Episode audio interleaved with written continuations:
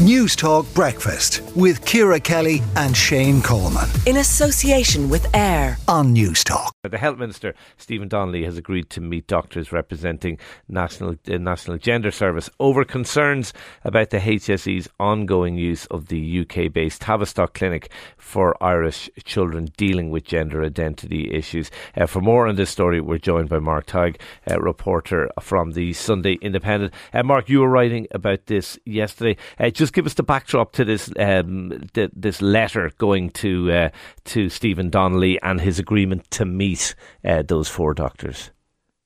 Hi Shane. Yeah. So um, last Thursday, um, on on foot of so the report we did in Sunday Independent, you know, where Dr. Paul Moore, who's a consultant psychologist, um, psychiatrist, had um, outlined his concerns about Ireland's use of the Tavistock Clinic. He was saying that he felt that they had this kind of uh, modus operandi of pushing um, kids, this is under 16s that go to Tavistock, into taking um, puberty blockers and hormones, and that they're basically pushed into this kind of uh, road of transitioning when other issues that they have were being overshadowed. You know, there's been mental health or social issues, and he's been warning of this since 2019, saying, you know, we're going to have a wave of people, are, when they grow up, they'll have regret about transition because they're their other mental health issues or social issues haven't been addressed by the way Tavistock is running. And, and some of the criticisms he's had since 2019 have been stood up really by the Hilary Cass report, which came out in the UK in March, which talked about the same issues about uh, clinicians being pressured to, to go, you know, down only one route and other issues being overshadowed. So um, last week on your own show, uh, or sorry, on RTE, initially uh, Siobhan Ní Bhriain, uh, a senior uh, doctor with the HSE, said, no, well, we're going to continue to use Tavistock Clinic. Um, we don't see an issue there, um, and uh, it, it'll remain open until early next year. And on foot of that, so four doctors in Ireland's National Gender Service, which deals with adult patients, wrote to Stephen Donnelly on Thursday, and I think they, I believe they also um, privately uh, contacted him uh, as well at the same time, just given the urgency of their concerns. And even though the minister is away on leave, he, he responds straight away said, yes, as soon as I'm back, we'll, we'll set up a meeting. We need to discuss this. Mm, okay. Uh, uh, there was also, and you, you, you wrote about this uh, yesterday as well. Uh, one of those who, who wrote the letter to the minister carried out an audit of uh, 18 patients uh, treated by Tavistock. Tell us about that audit. Yeah, so this is an audit done in 2019 of the first kind of 18 patients who aged into the, the, the National Gender Services um, age cohort these were patients who were 17, 18 who had already been treated by Tavistock. And um, Ian Schneider, um, one of the doctors that signed this letter, had done an audit on them. Um, and, and so this showed that basically um, there was a complete lack of reports done. I, I think uh, only um, seven of them had the reports. Uh, so this is what basically these reports are assessments, and they show the doctors, well, here's why they're on a certain treatment here's why they're on puberty blockers. So when the doctors in, in Dublin were, were getting these patients, they wanted to know obviously why require you on those hormones. And so in nearly half the cases, they weren't able to tell uh, why they're on that level of treatment. Um, I, I spoke to Dr. Moran about this audit, and he was telling me out of those 18, they've kind of done a, a checkup on them.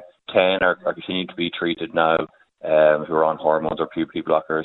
One has desisted, so you know they ha- they haven't gone through with uh, to come back to their original gender, um, and not the rest. Then some of them are still on waiting lists, some of them are still being assessed, and some aren't contactable. But the, the major thing out of that was nearly every single one of the patients had serious comorbidities. These are these are other medical issues um, which didn't seem to be being addressed by their treatment under the Tavistock regime.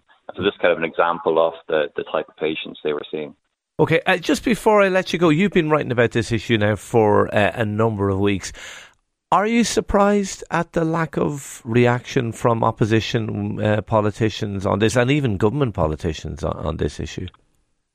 Yeah, I, I, suppose I am because there's a serious concern here, and you know the future of you know um, gender identity services is really up for grabs here. You know, there's two kind of different ideologies on this. One that says let, let's bring them in, assess um, all these patients and, and see what they need, needs to be done. The other is saying, no, let's affirm what they want and let's get them on puberty blockers as soon as possible. Let's get them treated by hormones. I know, like someone like Paul Murphy, you know, who's quite an outspoken TD from the People Before Profit. He labelled our coverage uh, transphobia, transphobic.